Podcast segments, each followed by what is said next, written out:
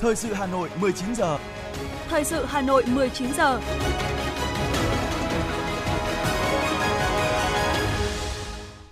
Quang Minh và Thúy Hằng xin kính chào quý vị và các bạn. Bây giờ là chương trình thời sự của Đài Phát thanh Truyền hình Hà Nội, phát trực tiếp trên sóng phát thanh. Tối nay thứ ba, ngày 14 tháng 2 năm 2023. Chương trình có những nội dung chính sau đây. Thủ tướng Chính phủ yêu cầu khắc phục hậu quả vụ tai nạn giao thông đường bộ đặc biệt nghiêm trọng xảy ra sáng nay tại tỉnh Quảng Nam. Tiếp tục chương trình phiên họp thứ 20 của Ủy ban Thường vụ Quốc hội. Phó Bí thư Thành ủy Nguyễn Văn Phong dự khai mạc triển lãm Văn miếu trong sự hồi sinh di sản của Hà Nội giai đoạn 1898-1954. Đăng ký xét tuyển đại học năm 2023 sẽ diễn ra vào tháng 7 tới. Phần tin thế giới có những thông tin cuộc tập trận đa phương lớn nhất tại khu vực châu Á Thái Bình Dương mang tên Hổ Mang Vàng sẽ diễn ra từ ngày 28 tháng 2 đến ngày 1 tháng 3 tại Thái Lan. Cơ quan năng lượng quốc tế IEA sẽ triệu tập cuộc họp đặc biệt vào ngày mai, ngày 15 tháng 2 để thảo luận về nguồn cung khí đốt và sau đây là nội dung chi tiết. Thưa quý vị, Thủ tướng Chính phủ ban hành công điện số 43 về khắc phục hậu quả vụ tai nạn giao thông đường bộ đặc biệt nghiêm trọng xảy ra tại tỉnh Quảng Nam. Theo báo cáo nhanh từ Ủy ban An toàn Giao thông Quốc gia, vào lúc 4 giờ sáng nay, tại tuyến đường DT606, huyện Tam Hiệp, tỉnh Quảng Nam đã xảy ra vụ tai nạn giao thông đặc biệt nghiêm trọng giữa xe ô tô chở khách mang biển kiểm soát 76B00660 và xe đầu kéo mang biển kiểm soát 92H00433 92R00469. Vụ tai nạn làm 8 người tử vong và nhiều người bị thương. Ngay sau khi nhận được thông tin về vụ tai nạn, Thủ tướng Chính phủ đã gửi lời chia buồn tới gia đình các nạn nhân tử vong, động viên thăm hỏi các nạn nhân bị thương, phân công lãnh đạo Ủy ban An toàn giao thông quốc gia trực tiếp đến hiện trường vụ tai nạn, phối hợp với Ủy ban nhân dân Quảng Nam chỉ đạo giải quyết, khắc phục hậu quả, thăm hỏi, hỗ trợ động viên nạn nhân và gia đình nạn nhân trong vụ tai nạn để khắc phục hậu quả vụ tai nạn giao thông và không để xảy ra các vụ tai nạn giao thông tương tự, Thủ tướng Chính phủ yêu cầu Chủ tịch Ủy ban nhân dân, trưởng ban an toàn giao thông tỉnh Quảng Nam chỉ đạo các cơ quan đơn vị chức năng của tỉnh huy động mọi phương tiện, nhân lực để tìm kiếm, cứu nạn người và phương tiện trong vụ tai nạn, bố trí điều kiện tốt nhất về y tế để cứu chữa những nạn nhân bị thương, tổ chức thăm hỏi, hỗ trợ động viên gia đình các nạn nhân tử vong và các nạn nhân bị thương trong vụ tai nạn, tăng cường công tác tuần tra, kiểm soát, xử lý nghiêm hành vi vi phạm pháp luật trật tự, an toàn giao thông, khẩn trương điều tra, làm rõ nguyên nhân, xử lý nghiêm các tổ chức cá nhân vi phạm gây ra vụ tai nạn. Bộ Công an chỉ đạo Công an tỉnh Quảng Nam khẩn trương điều tra, xác minh nguyên nhân, chỉ đạo công an các đơn vị địa phương siết chặt kiểm soát và xử lý nghiêm đối với hành vi trở quá số người quy định, kể cả xử lý trách nhiệm của chủ phương tiện, doanh nghiệp vận tải khi để xảy ra vi phạm, không để xảy ra các sự việc tương tự. Bộ Giao thông Vận tải chỉ đạo Sở Giao thông Vận tải tỉnh Quảng Nam và các sở giao thông vận tải địa phương kiểm tra toàn diện về việc chấp hành các quy định kinh doanh và điều kiện kinh doanh vận tải trên đường bộ, xử lý nghiêm theo quy định pháp luật nếu phát hiện vi phạm. Đặc biệt, xem xét trách nhiệm của chủ doanh nghiệp, chủ phương tiện gây tai nạn nêu trên. Thủ tướng cũng chỉ đạo Chủ tịch Ủy ban nhân dân các tỉnh thành phố trực thuộc trung ương chỉ đạo siết chặt công tác quản lý kinh doanh và điều kiện kinh doanh vận tải đường bộ trên địa bàn, tăng cường kiểm tra việc thực hiện quy định về điều kiện kinh doanh vận tải đối với đơn vị kinh doanh vận tải, xử lý nghiêm theo quy định của pháp luật đối với các hành vi vi phạm. Thủ tướng chỉ đạo Ủy ban An toàn giao thông quốc gia nghiên cứu phân tích, đánh giá nguyên nhân xảy ra các vụ tai nạn giao thông đặc biệt nghiêm trọng trong trong thời gian vừa qua, làm rõ trách nhiệm của các cơ quan chức năng trong các vụ tai nạn, đề xuất giải pháp xử lý, báo cáo Thủ tướng Chính phủ. Tiếp tục chương trình phiên họp thứ 20, sáng nay, dưới sự điều hành của Chủ tịch Quốc hội Vương Đình Huệ, Ủy ban Thường vụ Quốc hội tiến hành tổng kết kỳ họp bất thường lần thứ hai và thứ ba Quốc hội khóa 15. Năm ý kiến của Ủy viên Ủy ban Thường vụ Quốc hội, ý kiến của một số thành viên chính phủ đều cơ bản tán thành với báo cáo đánh giá kết quả hai kỳ họp bất thường. Quốc hội đã xem xét thông qua một luật, ba nghị quyết và xem xét quyết định công tác nhân sự thuộc thẩm quyền. Các nội dung được Quốc hội xem xét, quyết định góp phần tháo gỡ kịp thời nhiều khó khăn vướng mắc trong thực tiễn, tạo tiền đề quan trọng để thực hiện nhiệm vụ năm 2023 và các năm tiếp theo. Kết luận phiên thảo luận, Chủ tịch Quốc hội Vương Đình Huệ nhấn mạnh, việc chuẩn bị từ sớm từ xa các nội dung trình Quốc hội phải được phối hợp triển khai đồng bộ, hiệu quả. Rút kinh nghiệm từ việc chuẩn bị dự án luật khám bệnh chữa bệnh đã được Quốc hội thông qua tại kỳ họp bất thường lần thứ hai, Chủ tịch Quốc hội nhận định việc lấy ý kiến nhân dân đối với dự thảo luật đất đai sửa đổi còn khoảng một tháng nữa là hết thời gian, nhưng đến nay chưa có nhiều tín hiệu tích cực dù chính phủ, Thủ tướng Chính phủ đã chỉ đạo quyết liệt. Chủ tịch Quốc hội cũng đề nghị các cơ quan liên quan khẩn trương chuẩn bị các nội dung trình Quốc hội tại kỳ họp thứ 5 cũng trong sáng nay, qua nghệ các ý kiến thảo luận với 100% thành viên có mặt tán thành, Ủy ban Thường vụ Quốc hội đã thông qua dự thảo nghị quyết quy định chi tiết hướng dẫn một số điều của nội quy kỳ họp Quốc hội. Chiều nay, Ủy ban Thường vụ Quốc hội cho ý kiến về một số vấn đề lớn còn ý kiến khác nhau của dự án luật phòng thủ dân sự và xem xét báo cáo công tác dân nguyện của Quốc hội tháng 12 năm 2022 và tháng 1 năm 2023. Ngày 14 tháng 2 tại Hà Nội, Đảng đoàn Mặt trận Tổ quốc Việt Nam tổ chức hội nghị công bố quyết định của Ban Bí thư về công tác cán bộ. Bí thư Trung ương Đảng, Chủ tịch Ủy ban Trung ương Mặt trận Tổ quốc Việt Nam Đỗ Văn Chiến, Ủy viên Trung ương Đảng, Bí thư tỉnh ủy, Chủ tịch Hội đồng nhân dân tỉnh, Trường đoàn đại biểu Quốc hội tỉnh Phú Thọ Bùi Minh Châu chủ trì hội nghị. Tại hội nghị, Phó Chủ tịch Ủy ban Trung ương Mặt trận Tổ quốc Việt Nam Phùng Khánh Tài công bố quyết định của Ban Bí thư về công tác cán bộ. Quyết định nêu rõ, đồng chí Hoàng Công Thủy, Phó Bí thư Thường trực tỉnh ủy Phú Thọ thôi tham gia ban chấp hành, thường vụ tỉnh ủy, thôi giữ chức Phó Bí thư Thường trực tỉnh ủy Phú Thọ nhiệm kỳ 2020-2025. Điều động, chỉ định tham gia Đảng đoàn Mặt trận Tổ quốc Việt Nam. Phát biểu nhận nhiệm vụ, đồng chí Hoàng Công Thủy khẳng định sẽ luôn cố gắng trách nhiệm, đem hết khả năng, trí tuệ, đoàn kết một lòng cùng với các đồng chí trong Đảng đoàn, Ban Thường trực, Đoàn Chủ tịch, Ủy ban Trung ương Mặt trận Tổ quốc Việt Nam tiếp tục lãnh đạo, chỉ đạo, đề ra những chủ trương, giải pháp mới, sáng tạo, tạo sự chuyển biến tích cực, hiệu quả hơn nữa đối với công tác mặt trận. Thực hiện thành công các mục tiêu, nhiệm vụ, giải pháp mà nghị quyết Đại hội Mặt trận Tổ quốc Việt Nam lần thứ 9, nhiệm kỳ 2019-2024 đã đề ra.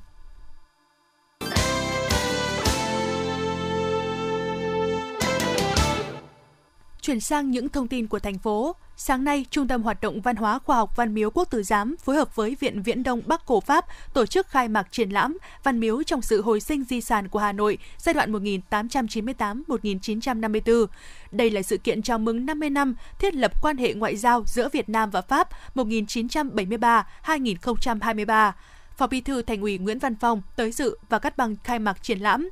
Trong giai đoạn từ năm 1898 đến năm 1954, di tích Văn Miếu và Viện Viễn Đông Bắc Cổ Pháp có mối liên hệ chặt chẽ trong việc bảo vệ, tu bổ thường xuyên khu di tích, phục hồi chức năng thờ tự và luôn duy trì được vai trò quan trọng của địa điểm này đối với cảnh quan của Hà Nội. Văn Miếu được Viện Viễn Đông Bắc Cổ Pháp xếp hạng di tích lịch sử là một trong những di sản đầu tiên của Hà Nội được xếp hạng Thông qua bộ sưu tập ảnh Việt Nam của Viện Viễn Đông Bắc của Pháp, triển lãm kể lại hành trình của những con người tham gia vào việc bảo tồn văn miếu. Nhờ những con người ấy, di sản này đã có thể hồi sinh mạnh mẽ hơn, uy nghi hơn. Cùng với đó là chân dung của những con người luôn có niềm đam mê với di sản đã góp phần cho bảo tồn khu di tích, sự quyết tâm, nỗ lực không mệt mỏi nhằm đối phó trước những tác động mạnh mẽ của thời gian lên di sản. Thưa quý vị, sáng nay, Bộ trưởng Ngoại giao Bùi Thành Sơn đã có buổi tiếp ông Ezio Philippe, cựu Thủ tướng Pháp, hiện là thị trưởng thành phố Le Havre. Đánh giá cao chuyến thăm Việt Nam lần này của ông Ezio Philippe cùng đoàn doanh nghiệp và trường đại học Pháp, Bộ trưởng Bùi Thanh Sơn cho biết, Việt Nam luôn sẵn sàng tạo mọi điều kiện thuận lợi để các doanh nghiệp và trường đại học của Pháp tăng cường hợp tác với đối tác Việt Nam. Bộ trưởng cũng đề nghị ông Ezio Philippe có phần thúc đẩy phía Pháp sớm phê chuẩn hiệp định bảo hộ đầu tư Việt Nam EU và ủng hộ thúc đẩy Ủy ban châu Âu sớm gỡ bỏ cảnh cáo thẻ vàng IUU đối với hàng thủy sản Việt Nam. Với mục đích chuyến thăm là tăng cường hợp tác giáo dục, ông Ezio Philip cho biết nhiều trường đại học tại Le Havre đang hợp tác hiệu quả với Đại học Thương mại, Đại học Ngoại thương, Đại học Bách khoa, Đại học Mở thành phố Hồ Chí Minh. Chuyến thăm cũng nhằm thúc đẩy kết nối giữa thành phố Le Havre với các thành phố Việt Nam, thúc đẩy hợp tác cảng biển và kinh tế biển với Phú Yên và Đà Nẵng. Chiều nay, Sở Khoa học và Công nghệ Hà Nội đã tổ chức hội nghị triển khai nhiệm vụ công tác khoa học công nghệ năm 2023. Đồng chí Lê Hồng Sơn, Phó Chủ tịch Thường trực Ủy ban nhân dân thành phố Hà Nội đã tới dự và chỉ đạo. Thay mặt lãnh đạo thành phố, đồng chí Lê Hồng Sơn, Phó Chủ tịch Thường trực Ủy ban nhân dân thành phố Hà Nội đã tuyên dương những thành tích của ngành khoa học công nghệ của Sở Khoa học và Công nghệ thành phố cùng các sở ban ngành, quận huyện, thị xã đồng chí đề nghị các sở ban ngành tập trung vào việc hoàn thiện cơ chế, chính sách để đưa vào dự thảo luật thủ đô sửa đổi, dự kiến phải hoàn thành trong tháng 5 năm 2023. Sở Khoa học và Công nghệ và các sở ban ngành có liên quan tích cực triển khai các nội dung đã ký kết hợp tác giữa Bộ Khoa học và Công nghệ và thành phố Hà Nội, tập trung cao trong hoạt động phát triển thị trường khoa học công nghệ, thúc đẩy đổi mới sáng tạo, đặc biệt là trong doanh nghiệp. Sở Thông tin và Truyền thông nghiêm túc, khẩn trương thực hiện các nhiệm vụ chuyển đổi số đã đặt ra. Ủy ban nhân dân các quận, huyện, thị xã cần tập trung phát huy các thế mạnh như vùng sản xuất nông nghiệp chuyên canh, làng nghề truyền thống, sản phẩm ô cốp. Đề nghị các viện nghiên cứu, trường đại học, tổ chức khoa học công nghệ phát huy tinh thần sáng tạo, tận dụng tối đa thành tựu khoa học và công nghệ của nhân loại để làm giàu cho thành phố, cho đất nước. Ngày 14 tháng 2, Phó Chủ tịch Ủy ban nhân dân thành phố Hà Nội Nguyễn Trọng Đông ký ban hành văn bản số 360 gửi Sở Tài nguyên và Môi trường, Ủy ban nhân dân các quận huyện thị xã về việc chấn chỉnh công tác lập, trình phê duyệt kế hoạch sử dụng đất hàng năm cấp huyện. Văn bản nêu rõ, Sở Tài nguyên và Môi trường đã trình Ủy ban nhân dân thành phố phê duyệt kế hoạch sử dụng đất năm 2023 của 30 quận huyện thị xã. Tuy nhiên, nội dung trình của Sở Tài nguyên và Môi trường còn một số nội dung phải hoàn thiện, chỉnh sửa và thời điểm trình, chuyển hồ sơ còn chưa đảm bảo. Để khắc phục nội dung trên, Ủy ban nhân dân thành phố yêu cầu Sở Tài nguyên và Môi trường chấn chỉnh, rút kinh nghiệm trong công tác hướng dẫn, đôn đốc và tổ chức thẩm định. Trình Ủy ban nhân dân thành phố phê duyệt kế hoạch sử dụng đất hàng năm cấp huyện, đảm bảo đúng quy trình và thời điểm Ủy ban nhân dân thành phố phê duyệt theo quy định của pháp luật. Sở Tài nguyên và Môi trường, Ủy ban nhân dân các quận huyện thị xã hoàn toàn chịu trách nhiệm về chỉ tiêu sử dụng đất, việc đảm bảo tính pháp lý chính xác, điều kiện theo quy định của danh mục các dự án thực hiện trong năm, thành phần hồ sơ, trình tự thủ tục, các nội dung trong hồ sơ, tờ trình quyết định phê duyệt kế hoạch sử dụng đất hàng năm cấp huyện. Ủy ban nhân dân cấp huyện, thị xã chịu trách nhiệm công bố công khai kế hoạch sử dụng đất cấp huyện theo quy định tại điều số 48 Luật đất đai năm 2013 được sửa đổi bổ sung tại khoản 1 điều 6 Luật sửa đổi bổ sung một số điều của 37 luật có liên quan đến quy hoạch năm 2018. Ủy ban nhân dân thành phố giao Sở Tài nguyên và Môi trường hướng dẫn, giám sát Ủy ban nhân dân các quận huyện thị xã thực hiện theo quy định. Thưa quý vị và các bạn, trong những năm qua, Hà Nội là địa phương đi đầu cả nước trong việc triển khai các chủ trương, chính sách của Đảng, Nhà nước, Chính phủ về chuyển đổi số và đổi mới sáng tạo. Để khai thác dữ liệu như một nguồn tài nguyên mới để phát triển kinh tế xã hội và phát triển các dịch vụ sáng tạo phục vụ người dân, doanh nghiệp, thời gian tới, Hà Nội sẽ tiếp tục đẩy mạnh chuyển đổi số. Quyết định số 4098 ngày 6 tháng 9 năm 2021 của Ủy ban nhân dân thành phố Hà Nội phê duyệt chương trình chuyển đổi số đến năm 2025, định hướng đến năm 2030 đã đưa ra tầm nhìn. Đến năm 2030, thành phố Hà Nội phát triển mạnh mẽ chính quyền số, kinh tế số, xã hội số, đổi mới căn bản toàn diện hoạt động quản lý điều hành của chính quyền thành phố, hoạt động sản xuất kinh doanh của doanh nghiệp, phương thức sống làm việc của người dân, phát triển môi trường số an toàn, nhân văn và rộng khắp Việc triển khai chuyển đổi số của thành phố Hà Nội bước đầu đạt một số kết quả nhất định. Hạ tầng số được đẩy mạnh triển khai, đảm bảo điều kiện phục vụ các nhiệm vụ phát triển nền tảng số, dữ liệu số và các hoạt động chuyển đổi số khác. Bên cạnh việc tạo dựng cơ chế chính sách hỗ trợ các doanh nghiệp nhỏ và vừa trong chuyển đổi số, Hà Nội cũng chú trọng triển khai nhiều giải pháp thúc đẩy chuyển đổi số trong hoạt động của các cơ quan hành chính nhà nước –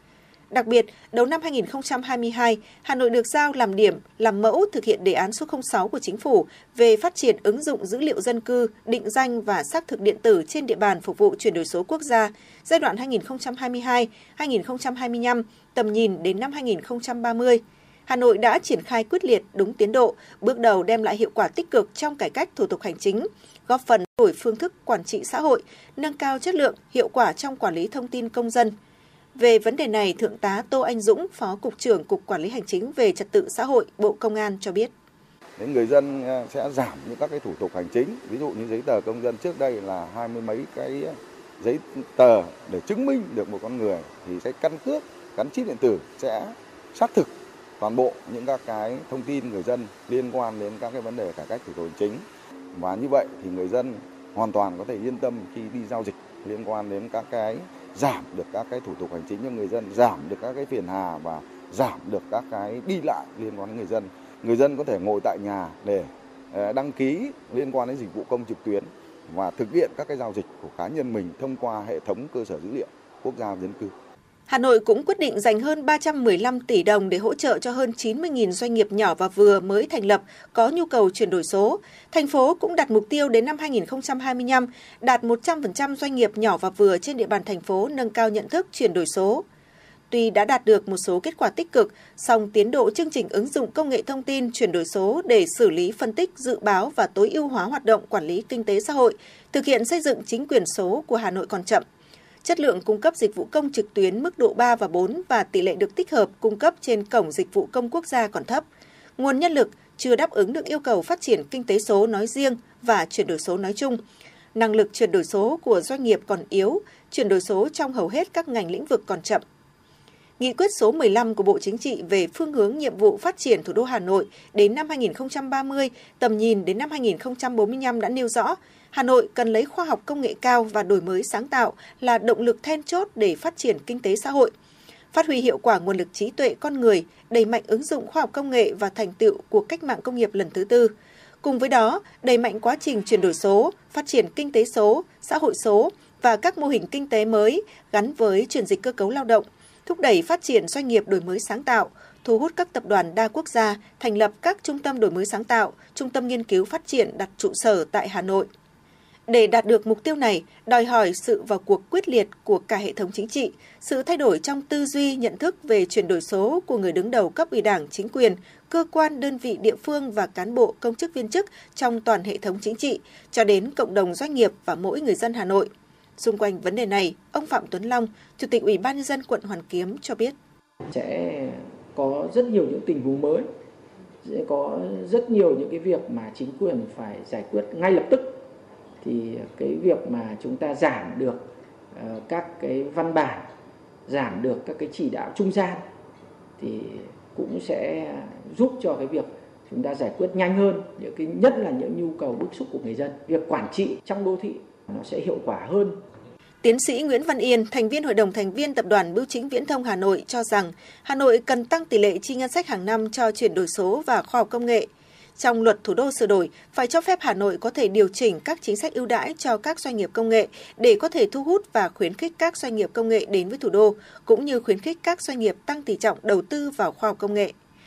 Sở Thông tin và Truyền thông Hà Nội cho biết, Hà Nội đang hoàn thiện nghị quyết về chuyển đổi số, xây dựng thành phố thông minh đến năm 2025, định hướng đến năm 2030. Thời gian tới, Hà Nội tăng cường đôn đốc kiểm tra, giám sát công tác chuyển đổi số trong các cơ quan hành chính nhà nước, xây dựng hệ thống đánh giá chấm điểm độ sẵn sàng chuyển đổi số trong khối sở ngành, quận huyện, thị xã, đồng thời tăng cường hợp tác với các bộ ngành địa phương và quốc tế trong triển khai chuyển đổi số gắn với các mục tiêu cụ thể.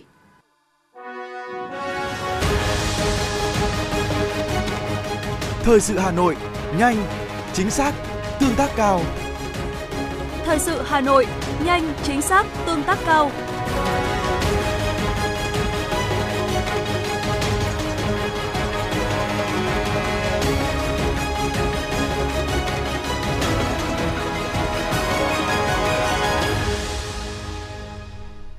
Thưa quý vị và các bạn, hôm nay là ngày 14 tháng 2, cũng là ngày lễ tình nhân Valentine, ngày mà những người yêu nhau dành để bày tỏ tình cảm của mình bằng cách gửi thiệp Valentine, tặng hoa hồng, sô-cô-la và một số loại quà tặng đặc biệt khác. Dù đây là ngày lễ của phương Tây, thế nhưng từ lâu đã được giới trẻ Việt Nam đón nhận, ghi nhận của phóng viên Thành Duyên. Cái bạn này cái hoa này nó hơi héo tí chị thấy về mình cắm nguyên hay mình cắm thêm cái gì đâu? À, mình có thể kết hợp thêm một số loại hoa phất màu và cho nó nổi cái màu trắng lên Chiều tối nay, tại những cửa hàng hoa và sô cô la nhập khẩu trên đường Trần Duy Hưng, quận Cầu Giấy, Hà Nội, có khá nhiều người tới chọn mua quà tặng cho một nửa yêu thương của mình. Anh Nguyễn Văn Mạnh ở quận Cầu Giấy chia sẻ, anh mới lấy vợ được 2 năm và ít khi mua quà tặng vợ. Đây chính là dịp để anh thể hiện tình cảm bằng món quà nhỏ thay lời muốn nói nhưng mang nhiều ý nghĩa yêu nhau hai ba năm đến lấy nhau rồi ấy, cũng ít khi mua quà ấy, thì tiện như là mình đi làm về sớm một chút đấy thì tranh thủ mua vợ ờ, thanh sô cô la bó hoa. Tối có thể ờ, đưa vợ đi đâu chơi. À, mình chỉ muốn gọi là có một chút thể hiện tình yêu với vợ. Mình thấy là mình là cũng có sự gọi là quan tâm đến vợ nhiều hơn. Chả có khi nào có quà gắt to gì cả. Một em giờ thực tế là đi làm về chỉ muốn là về với vợ gia đình với gia đình thôi không chỉ tặng hoa, tặng quà, nhiều người đàn ông còn thể hiện bằng nhiều cách khác nhau như tự tay vào bếp nấu ăn, đưa vợ hoặc người yêu đi xem phim hoặc là đi nhà hàng với mục đích mang lại niềm vui, sự ấm áp, ngọt ngào đến với một nửa yêu thương, giúp người mình yêu trở nên vui vẻ và hạnh phúc hơn. Anh Nguyễn Thanh Bình ở quận Hoàng Mai, Hà Nội cho biết.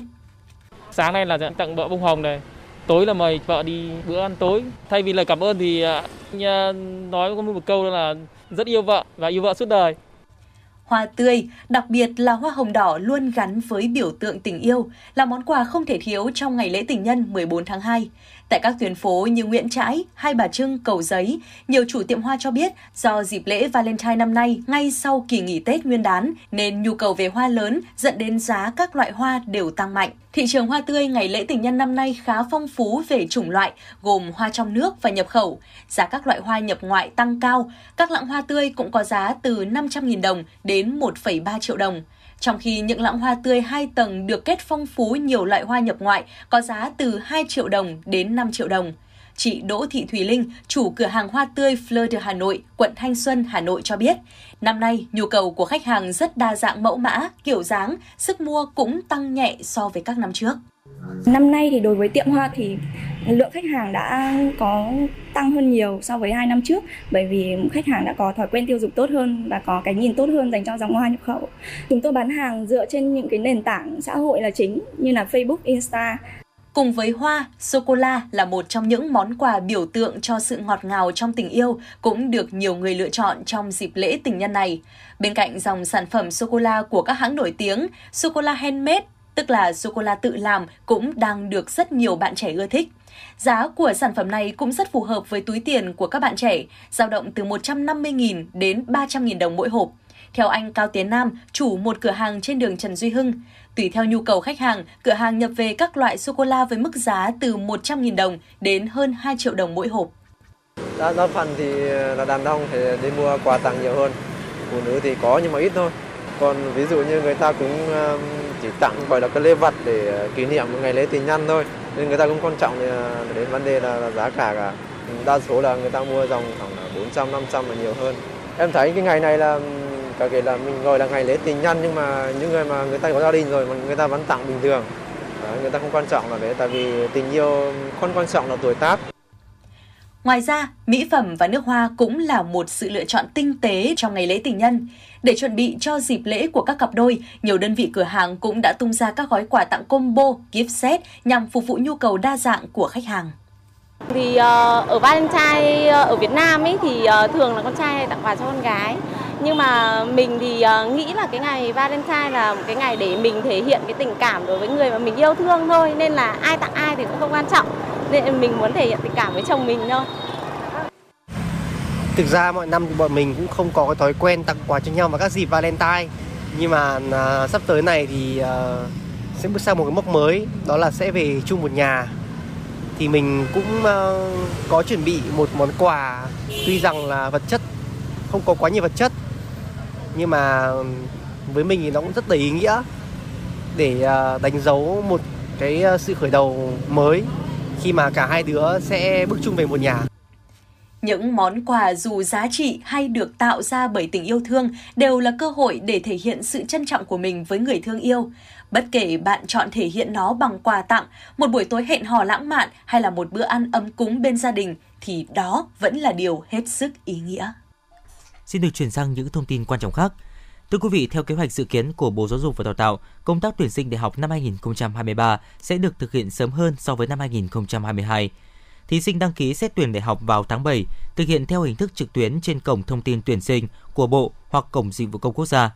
Theo đó, các nguyện vọng được sắp xếp theo thứ tự ưu tiên từ trên xuống dưới. Như năm trước, trong thời gian đăng ký xét tuyển, thí sinh vẫn được điều chỉnh nguyện vọng sao cho phù hợp với năng lực cũng như để tăng cơ hội trúng tuyển tốt nhất. Tính đến ngày 14 tháng 2, đã có khoảng hơn 80 cơ sở đào tạo trên cả nước công bố đề án tuyển sinh đại học năm 2023. Trong đó nêu rõ các phương thức xét tuyển, Ngoài ra, các trường còn sử dụng phương thức xét tuyển từ học bạ cấp trung học phổ thông, xét tuyển theo kết quả kỳ thi riêng của các trường, xét tuyển căn cứ vào chứng chỉ ngoại ngữ quốc tế. Sở giao dịch chứng khoán Thành phố Hồ Chí Minh HOSE vừa công bố quyết định hủy niêm yết gần 710 triệu cổ phiếu FLC từ ngày 20 tháng 2 do vi phạm nghiêm trọng nghĩa vụ công bố thông tin. Quyết định được cho là nhằm bảo vệ quyền lợi nhà đầu tư thuộc trường hợp chứng khoán bị hủy niêm yết bắt buộc theo quy định tại khoản 1, điều 120, Nghị định 155 quy định chi tiết thi hành một số điều của luật chứng khoán. Như vậy, 709,9 triệu cổ phiếu FLC sẽ bị loại khỏi sàn HOSE từ ngày 20 tháng 2. Hôm nay, ngày 14 tháng 2, giá vàng trong nước giảm từ 50.000 đồng đến 120.000 đồng trên một lượng ở chiều bán, xuống mức thấp nhất một tuần vừa qua. Cụ thể, công ty trách nhiệm hữu hạn một thành viên vàng bạc đá quý niêm yết giá vàng miếng SJC ở mức 66,4 triệu đồng trên một lượng mua vào và 67,2 triệu đồng trên một lượng bán ra, giảm 50.000 đồng trên một lượng mỗi chiều so với cuối ngày hôm qua.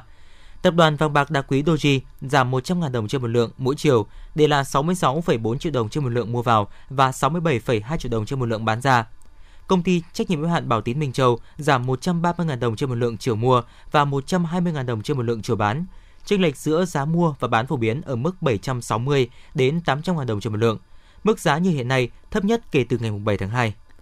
Bộ Giao thông Vận tải vừa có công văn gửi Cục Hàng không Việt Nam về việc giả soát đối với giấy phép của các doanh nghiệp kinh doanh vận tải hàng không. Cụ thể, Bộ yêu cầu Cục Hàng không Việt Nam ra soát đối với giấy phép kinh doanh vận chuyển hàng không, giấy phép kinh doanh hàng không chung của các doanh nghiệp kinh doanh vận tải hàng không, bảo đảm tuân thủ đúng quy định pháp luật hiện hành, đồng thời đề xuất phương án xử lý các doanh nghiệp kinh doanh vận tải hàng không không còn đáp ứng đủ điều kiện theo quy định của pháp luật nếu có, Cục Hàng không Việt Nam thực hiện và báo cáo bằng văn bản về Bộ Giao thông Vận tải trước ngày 8 tháng 3.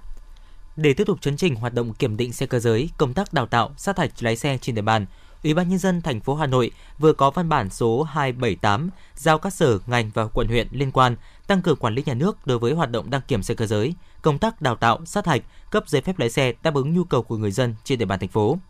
Theo thống kê của Cục Đăng kiểm Việt Nam tại Hà Nội, tính đến ngày 13 tháng 2, chỉ còn 19 trung tâm đăng kiểm xe cơ giới đang hoạt động sau khi có 11 đơn vị đăng kiểm khác tạm dừng hoạt động vì nhiều nguyên nhân.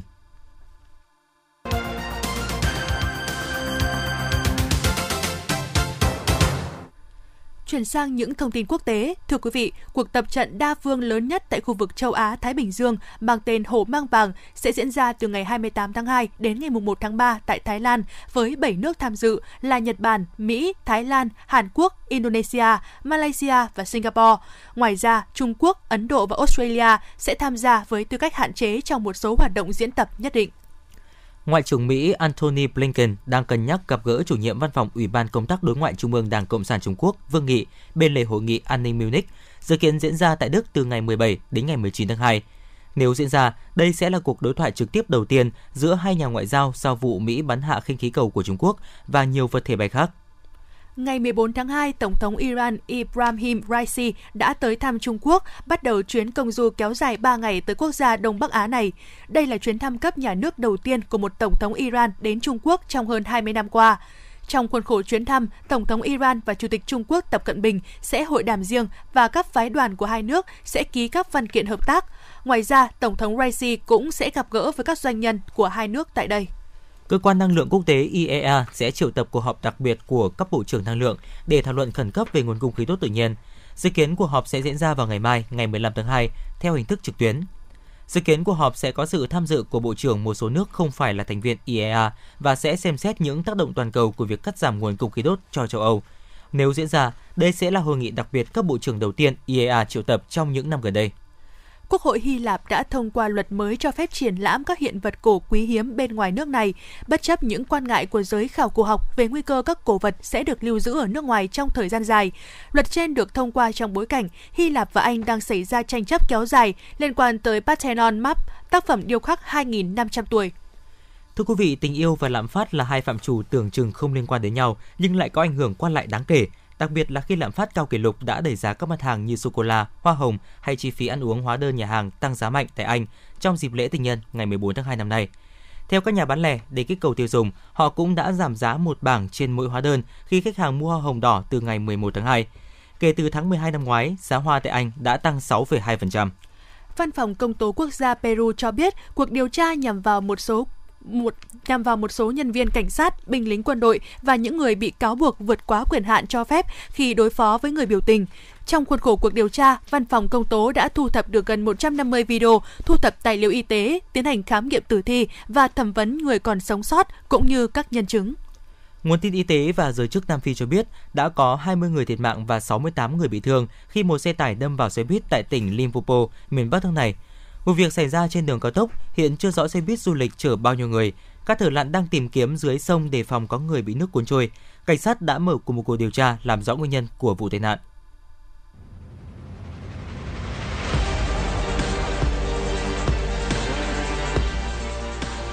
Bản tin thể thao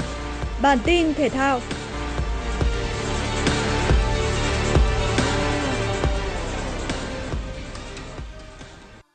Cúp C1 châu Âu sẽ chính thức trở lại vào đêm nay sau 3 tháng tạm nghỉ. Trận cầu được chú ý hơn cả sẽ là cuộc thường trên sân công viên các hoàng tử giữa đội chủ nhà Paris Saint-Germain và Bayern Munich, khi đây là hai ứng cử viên cho chức vô địch và có nhiều duyên nợ ở đấu trường cúp C1 châu Âu trong những năm vừa qua. Trong khi đó, AC Milan sẽ tiếp đón Tottenham Hotspur trên sân nhà San Siro. Đại diện Italia đang có phong độ khá tệ trong năm 2023 với những trận thua liên tiếp, trong khi đội bóng nước Anh cũng đang sở hữu chuỗi trận thất thường Cả hai trận đấu nói trên ở cúp C1 châu Âu đều sẽ diễn ra vào lúc 3 giờ dạng sáng ngày mai, ngày 15 tháng 2 năm 2023 theo giờ Việt Nam. Tại giải Rotterdam mở rộng, lão tướng Stan Wawrinka vừa có trận đấu rất xuất sắc trước Alexander Bulik để tiến vào vòng 1/8 của giải. Tay vợt đang xếp hạng 130 thế giới có cơ hội giành break để kết thúc set một sớm nhưng đã không tận dụng được. Mặc dù vậy, Wawrinka vẫn thắng đối thủ trong loạt tie break để vươn lên dẫn trước. Sang đến set 2, tay vợt người Thụy Sĩ có điểm break ở game thứ 5 và lợi thế đó là quá đủ để Wawrinka kết thúc đối thủ trong hai set đấu để giành quyền đi tiếp. David Goffin thi đấu không tốt, dù chỉ phải gặp đối thủ phải đánh vòng loại là Gregoire Barre. Tay vợt người Bỉ để thua trắng 0-6 trong set đầu tiên một cách cực kỳ dễ dàng. Set 2 diễn ra căng thẳng hơn khi đôi bên liên tục bớt break và phải cần tới loạt tie break để phân định thắng thua. Goffin chơi không tốt trong loạt đấu này và chấp nhận thua 0-2. Richard Gasquet có chiến thắng trong ngày ra quân khi đánh bại Paulo Carreno Busta sau 3 set với các tỷ số là 2-6, 7-6 và 6-2. Điểm nhấn của trận đấu là màn ngược dòng rất hay của Gasquet ở set 2. Từ chỗ bị mất một break point, anh không những lấy lại phong độ mà còn thắng áp đảo Carreno Busta ở set quyết định. Sau khi có break ngay ở ván đầu tiên và thắng dễ set 1, Carreno Busta tiếp tục chơi tốt, khiến Gasquet phải cứu 4 break ở đầu set 2 trước khi bẻ game thành công ở ván 5. Nhưng sang ván 8, Gasquet đòi lại break thành công trước khi có một loạt tie break xuất sắc, ghi liền 5 điểm liên tiếp để dẫn 6-1 trước khi thắng 7-2. Bước vào set 3, Gasquet tiếp tục thể hiện sự áp đảo khi thắng liên tiếp 4 ván đầu trước khi kết thúc trận đấu sau 2 giờ 11 phút. Dự báo thời tiết khu vực Hà Nội đêm 14 ngày 15 tháng 2, trung tâm thành phố Hà Nội không mưa, nhiệt độ từ 16 đến 19 độ. Quý vị và các bạn vừa nghe chương trình thời sự tối của Đài Phát thanh Truyền hình Hà Nội. Chỉ đạo nội dung Nguyễn Kim Khiêm, chỉ đạo sản xuất Nguyễn Tiến Dũng, tổ chức sản xuất Quang Hưng, chương trình do biên tập viên Nguyễn Hằng, phát thanh viên Quang Minh Thúy Hằng và kỹ thuật viên Quốc Hoàn thực hiện. Thật mến chào tạm biệt.